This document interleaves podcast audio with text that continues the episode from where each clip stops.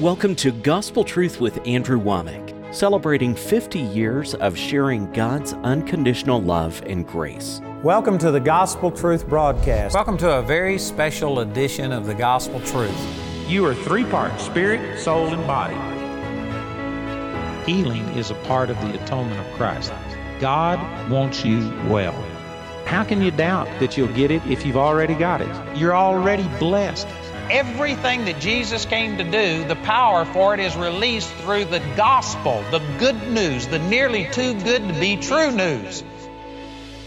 Welcome to our Friday's broadcast of the Gospel Truth. Today I'm continuing to teach on your conscience. It's in a new book that I've got entitled Who Told You That You Were Naked? But it's actually a study in the conscience, and I've already said a lot of great things about this. Let me just mention once again that we are in a temporary uh, facility here for my television program. We're moving from Colorado Springs up to Woodland Park. My television set has been taken apart and reassembled in our new building, and so we are in our lodge that is on our uh, Charis Bible College campus here. God blessed us with this lodge. It's just awesome. And so this is just a temporary facility for our uh, studio. We will be back in our normal studio pretty soon. Let me mention again that this book, Who Told You That You Were Naked, this is a brand new teaching. I haven't uh, done this on television before, and today is the end of my second week of teaching on this. If you've missed any of this, please get the materials that we're offering because I haven't got time to go back and summarize everything. But just very briefly, when Adam and Eve ate of the tree of the knowledge of good and evil, that's where they gained a conscience. And the conscience immediately condemned them and made them shame. It made them have shame. They ran from God. They hid themselves. They were afraid. And the Lord said, Who told you that you were naked? God didn't tell them, or He wouldn't have asked that question. Satan didn't tell them. That tree told them, the tree of the knowledge of good and evil. And I believe that's where they got their conscience. It was their own conscience that smote them over their sin. And even though it's unpleasant, we need to be aware that we have sinned and that we've hurt people and that we've come short of the glory of God. A person cannot be saved until they recognize that they need to be saved, that they have sinned and come short of the glory of God. So there is a purpose for us recognizing our ungodliness, and the conscience is what God gave us to give us that intuitive knowledge of right and wrong. But the conscience can be uh, corrupted the conscience can be severed, it can be seared. It, there's all kinds of things that can happen. It is a guide, but it's not a perfect guide. So, God gave the Old Testament law to bring our conscience back to the right place. I've used a lot of scriptures on this. Uh, again, I'm not going to take time to go through that, but the Old Testament law activated our conscience, brought us guilt and shame, not for the purpose of us just living there, but for the purpose of bringing us to the end of ourself, to where we would cry out to God for help. Even though condemnation, guilt, shame is unpleasant, and God never intended for us to live that way from the beginning, for a fallen man, you need to come to the end of yourself before you reach the beginning of God. And that's what the conscience does. And the law activated our conscience and brought it back to plumb. So that's what we've already talked about. Let me use some verses here in Hebrews chapter 9. In the writer of Hebrews, this is a masterpiece on trying to get the New Testament believer to quit serving God and relating to God based on the Old Testament law. Wished I had time to teach the entire book. This is one powerful book. But let me just point out some things. I'm going to read these and then I'll go back and I'll put it all into its context and make some points out of this. But in Hebrews chapter 9 and in verse 8, it says, The Holy Ghost, this signifying. He was contrasting the way it was done in the Old Testament with the New Testament. And in the Old Testament, he talked about that there was this veil that separated people from going into the presence of God. And there were these cherubs there that if anybody tried to go through that veil into the presence of God, except for the high priest, one time a year, after much ritual cleansing and all of these things, if anybody entered in, these cherubs would just kill them. Excuse me. So that's the purpose or the point that he had just made. And he says, The Holy Ghost, this signifying that the way into the holiest of all was not yet made manifest while as the first tabernacle was yet standing, which was a figure for the time then present, in which were offered both gifts and sacrifices that could not make him that did the service perfect as pertaining to the conscience. So, this verse right here says that under the Old Testament law, if you are living by law, you cannot get your conscience purged. Again, I'm going to put this in context, but drop down to verse 14. It says, How much more shall the blood of Christ, who through the eternal Spirit offered himself without spot to God, purge your conscience from dead works to serve the living God? So, one of the great differences between the Old Testament law way of relating to God and the New Testament grace way of relating to God is the conscience. Your conscience under the new covenant should be purged from dead works to serve the living God. You could say it this way that if your conscience isn't purged, and if you are still living under a works mentality to where you feel like you've got to be worthy, you got to pray enough, go to church enough, pay tithes enough, you got to do these things to earn God's favor in your life, then your conscience hasn't been purged and you aren't taking benefit or taking advantage of the full benefits of the New Testament. In chapter 10, verse 2, it's talking about that the Old Testament sacrifices, if they really could have done anything, if they were more than symbolic, if the animal sacrifice would have really cleansed anybody, then in verse 2 it says, For would they not have ceased to be offered? Because that the worshippers, once purged, should have had no more conscience of sin. The Old Testament sacrifices could not accomplish that because it was only the blood of animals. But the New Testament sacrifice of Jesus did work, and it has purged our conscience so that we should have no more conscience of sin. It didn't say consciousness, there's a difference. You know, a lot of people run these words all together. There is a place for being conscious of sin but not having sin consciousness where you are condemned and guilt ridden. Man, that was a major statement right there. There is a place for having a conscious consciousness of sin, but not a place for a New Testament believer to have a sin conscience. It says no more conscience of sin.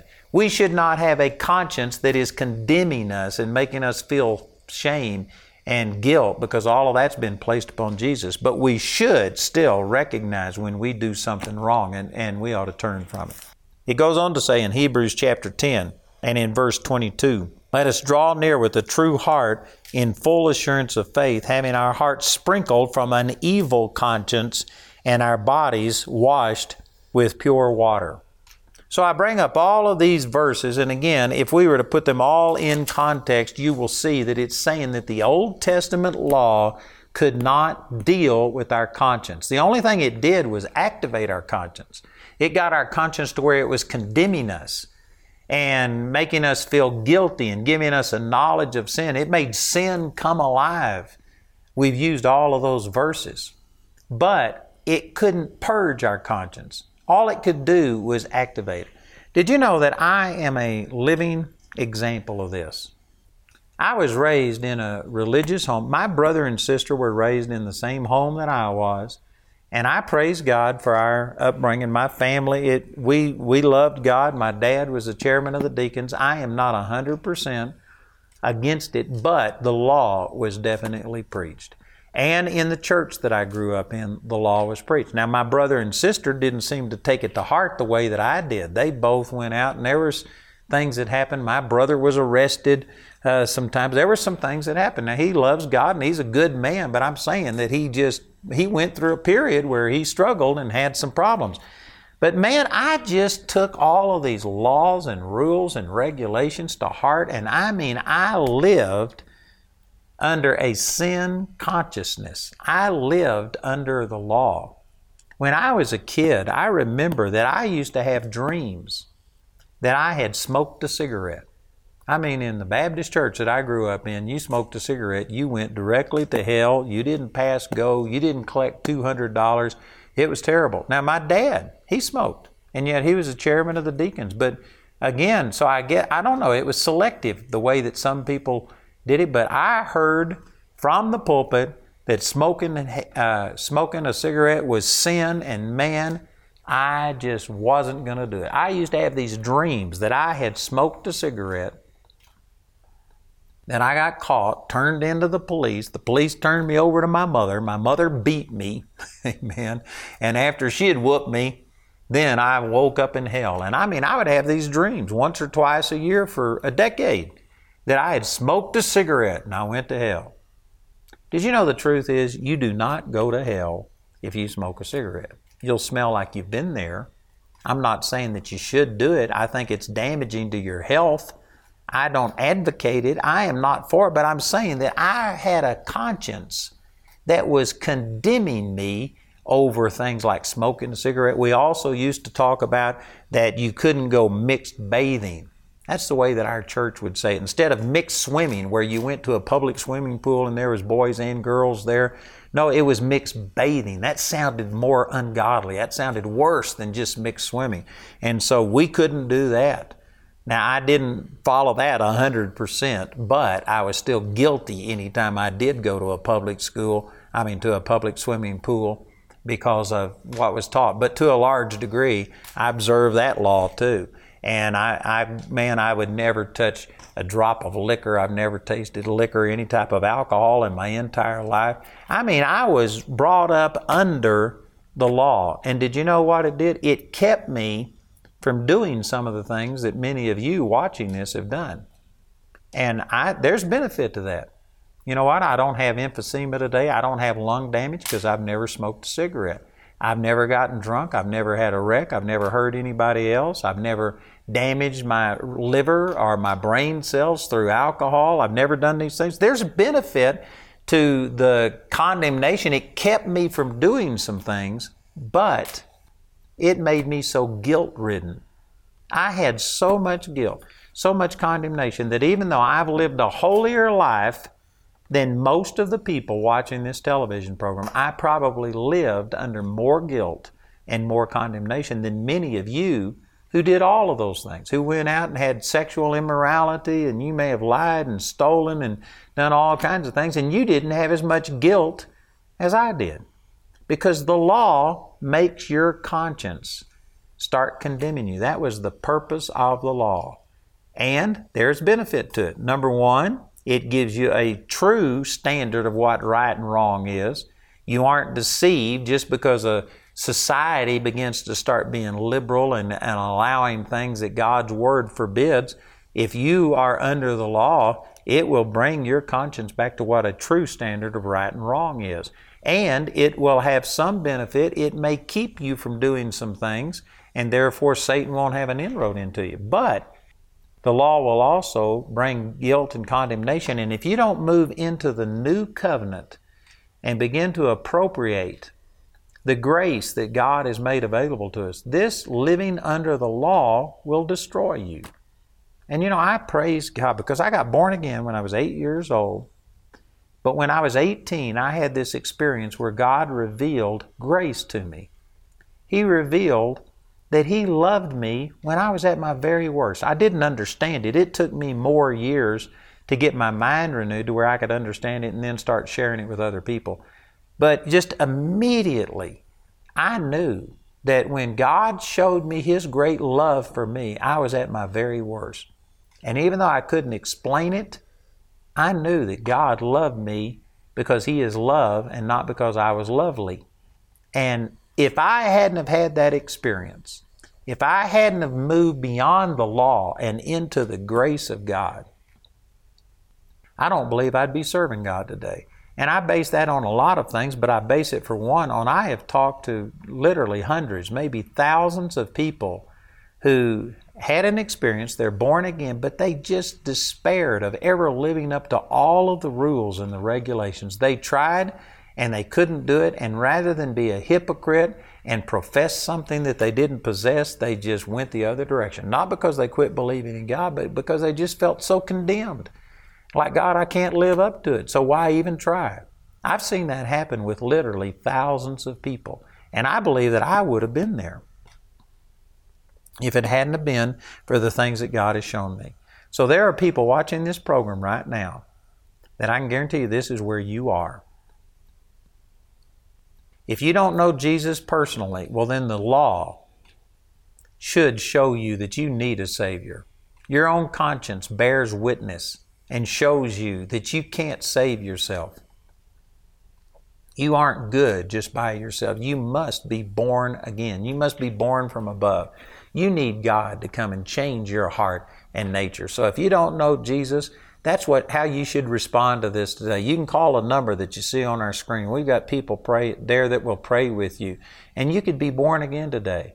You could receive this salvation. It's a gift to be received, not a wage to be earned. So if you don't know Jesus, if you haven't personally made your commitment to Him, please call that number. We'll pray with you and that'll solve that. But I'm speaking primarily to people who are born again, you have come to the end of yourself to the point that you recognize you need a Savior. And so you ask forgiveness for your sins, but then you still live under this sense of guilt and unworthiness because, as a whole, the church has not explained how that when we get born again, you become a brand new person in the Lord. John 4 24 says God is a spirit, and God is looking at you in the spirit, and in the spirit, you aren't a sinner. In the spirit, there is no sin, there is no impurity. When you commit sin, you allow Satan to have access to your body and to your soul, your mental and emotional part. But your spirit that was born again and created in righteousness and true holiness has been sealed protected by the Holy Spirit. And even when sin enters your body or your mind and your emotions, it does not enter your spirit. John 4 24 says, God is a spirit. God sees you in the spirit, and you are still holy and pure in His sight. Now, that doesn't mean that you can just tolerate sin then, and because it doesn't affect your spirit. God's a spirit, and so everything's okay. Because you aren't only a spirit. You are a spirit, soul, and body. You are a spirit who has a soul and you live in a body. For the purpose of discussion, we can separate your spirit, that that's the part that's born again, and your soul is your mental, emotional part, and then of course your body is your physical body. For the purpose of discussing discussion, you can separate that, but in practicality, you are a spirit, soul, and body all at one time, and you can't just live in your spirit and go out and live in sin and everything work. You give Satan a direct inroad into your life every time you live in sin. Romans chapter 6 verse 16 says, Know ye not that to whom ye yield yourselves servants to obey, his servants you are to whom ye obey, whether of sin unto death or of obedience unto righteousness. Even if you're born again and in your spirit you're saved, if you go out and live in sin, you are going to let Satan come in and destroy your life. He will put sickness on you, depression, discouragement, on and on and on and it goes. So you, I am not advocating sin. The Bible doesn't advocate sin, but it does say that once you're born again, that sin cannot separate you from God. God is a spirit. God is looking at you in the spirit, and He loves you in spite of who you are, not because of who you are. Now that's the gospel. And because of that, we now live for God out of thanksgiving and praise for what He has done, not trying to earn and obtain something that He hasn't done. I don't live holy in order to obtain things from God. I live holy as a byproduct. In Romans chapter 6, it says we have our fruit unto holiness. Holiness is a fruit and not a root of salvation. You know, all of these things I'm saying, these are so powerful. It took me decades to learn these things and say them, and I can just say them real quickly now, but man, it is profound. It's powerful. If you really understood these things, you have to cleanse, purge your conscience from dead works, from this guilt. Because even as born again believers, we still do things wrong. You know what? I still fail to be the person that I'm supposed to be. Sometimes it's just because of weakness and uh, my flesh. Other times I just do things wrong. And you know what? If you aren't careful, your heart will condemn you to the point that you cannot serve the living God. That's what Hebrews chapter 9 and in verse 14 says. We have to uh, purge our conscience from dead works so that we can serve the living God. If your conscience is condemning you over all of the things that you've done, you cannot effectively serve the living God. You know, let me just bring it down to an example that, you know, when I go to minister in front of people, the Bible says in Revelation chapter 12 that Satan is the accuser of the brethren. Satan will try and condemn you and make you feel unworthy. And, and I guarantee you, there's many times that I have not studied the Word the way that I should, that I haven't loved my wife the way that I should, that I've failed somehow or another. I get busy with all kinds of things, and I'm not the person that I need to be. And when I go in to minister, I couldn't tell you, there's hundreds of times that I've had the thought come to me how could God use you? How could God flow through you? Because you haven't done this and this and this. And you know what that is? That's my conscience condemning me. And there is a purpose for that. Or there, let me say it this way there is a place for that. I need to know that I need to be in the Word more, that I need to be loving people more, that I need to be doing, praying more and doing things. There is a place for my conscience to show me that, you know what, you aren't living up to the standards that you've set. There is a place, but I guarantee you, I can't let my conscience condemn me and keep me from serving God. And so I have to learn how to purge my conscience, not ignore it, but just purge myself from these dead works. You know, there was an example one time when I was driving over to do a Bible study in Walsh, Colorado, and I had made a commitment that I was going to fast and pray all day long. Well, I got up at like five in the morning. Somebody came over and they wanted me to pray for them. So I prayed for them. And I prayed, but I didn't pray just in my personal relationship with God. I had people, a steady stream of come, people coming by, and I prayed for them. I also said I was going to fast. And it turned out that a guy that I'd been witnessing to came by and wanted to take me out to lunch. And so I thought he could be born again today. So instead of com- keeping my commitment about fasting all day, I went out and ate with this guy. Because I was hungry, I ate twice as much as normal. So I broke that uh, commitment. And as I was driving over to this Bible study, I was feeling so condemned. My conscience, I had failed to do the commitments that I'd done. And you know what? There is a place for my conscience telling me that you didn't hold you didn't keep to your commitments. There is a place for that, but I shouldn't be condemned by it. Jesus bore my condemnation, and it shouldn't keep me from serving God. So as I was driving over there, I was praying and saying, Oh God, I know I failed in this and this and this, but you know, would you please touch these people just because you love them? And then I said, God, if you won't do it because you, love them, well, you know, what about you love me? and you're going to do it. And then finally, I said, just do it because of who Jesus is. And soon as I said that, the Lord spoke to me and He says, Who did you think I was going to do this because of? And I had fallen back into the law thinking that God was going to use me based on my goodness, and that's wrong. And I had to overcome it. And I went out and spoke, and man, God used me, and people got healed, and great things happened. And I had to purge my conscience from dead works. Man, this is what the law did. It activated our conscience. We've spent all week talking about that. Next week, I'm going to talk about how do you purge your conscience. It's going to really, really bless you. So listen to our announcer. He's going to be giving you information about this book. Who told you that you were naked? It's the first time I've offered it on television. I also have CDs and DVDs about who told you that you were naked. I promise you, this would be a real blessing to you. So listen to our announcer as he gives you this information, and then join me again next week as we continue the gospel truth. We hope you enjoyed this edition of the Gospel Truth. Andrew would like to extend a special thank you to the grace partners of Andrew Wommack Ministries. Your gifts make it possible for us to broadcast this message consistently all around the world. Because of your contributions, we've been able to put free ministry materials into the hands of millions in need. If you're not already a Grace Partner, we ask you to pray about becoming one today. Let me mention once again that I've got a brand new book entitled Who Told You That You Were Naked? This is actually a study on the conscience. It wasn't God that told Adam he was naked, it wasn't the devil, it was his conscience, that tree of the knowledge of good and evil. And I not only have the book, but I have CDs and I also have DVDs that were taken from our television program. And I tell you, this teaching would really, really help you to have a confidence and an assurance and a boldness with God. So listen to our announcer as he gives you information how you can receive this product.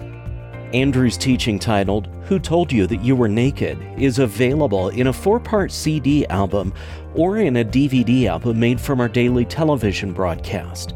You can also get this teaching in book form. The teaching highlighted in today's series is available for a gift of any amount when you write or call. We encourage everyone to give, but if you're simply unable to afford it, Andrew and his partners will provide today's teaching free of charge. This is the last day we'll be offering this teaching, so be sure to respond today. Our helpline number is 719 635 1111. If the lines are busy, remember you can order ministry materials or become a grace partner 24 hours a day, 7 days a week at awmi.net. After we had our three children, I started having flashbacks of sexual abuse, having um, step parents that I didn't feel um, really liked me as a kid was very difficult. I was just looking for attention. I was looking to feel loved. And I felt like I needed to punish myself. And that's why I started self injuring. I relapsed after relapse after relapse after relapse on alcohol. And I felt so much shame and guilt of just being um, a mentally ill mother with addictions because I wanted my kids to have a better life than I had. It was almost like harming myself was a release from that. And it was easier for me to feel the physical pain than the emotional pain I was feeling. I thought I had to get all the sin out of my life before God would want relationship with me or that he would love me. I knew there was more. I knew that I needed a deeper foundation in Christ. I knew that I needed a deeper foundation in the Word of God and was introduced to Andrew Wommack and uh, started listening to him. Andrew is on first thing in the morning, and I just get my coffee and I'm in front of the TV. I love that he is just so bold with the truth that I need to hear that. And he is such an inspiration of how we are called to live. That's our story that we want to get out to people there's more than hope in Jesus Christ. There is victory in Jesus Christ.